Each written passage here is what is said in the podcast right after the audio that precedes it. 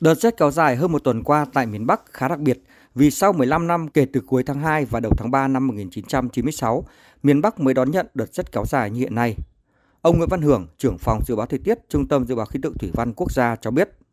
Sự xuất hiện của cái đợt rét này không phải là bất thường, thì về cuối tháng 2 nó là cái giai đoạn chính đông ở khu vực Bắc Bộ. Tuy nhiên cái khoảng thời gian mà xuất hiện đợt rét này nó dài là khoảng từ 7 đến 8 ngày cũng là một cái điều nó hơi đặc biệt vì như thống kê thì 10 đến 15 năm gần đây thì ít có cái đợt rét đậm rét hại diện rộng là một kéo dài từ tháng 2 đến kéo dài cả tháng 3 và kéo dài đến 7 đến 8 ngày như vậy. Và cái nền nhiệt trong cái đợt rét này nó cũng tương thấp phổ biến ở cái mức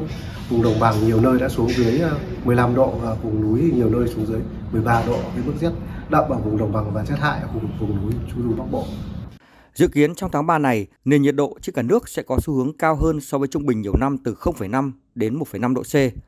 Vẫn còn xuất hiện những đợt không khí lạnh ảnh hưởng đến miền Bắc, tuy nhiên sẽ ít xảy ra những đợt rét đậm rét hại như vừa qua. Ông Nguyễn Văn Hưởng cho biết thêm. Trong tháng 3 trên cả nước có xuống nó cao hơn trung bình nhiều năm từ 0,5 đến 1,5 độ.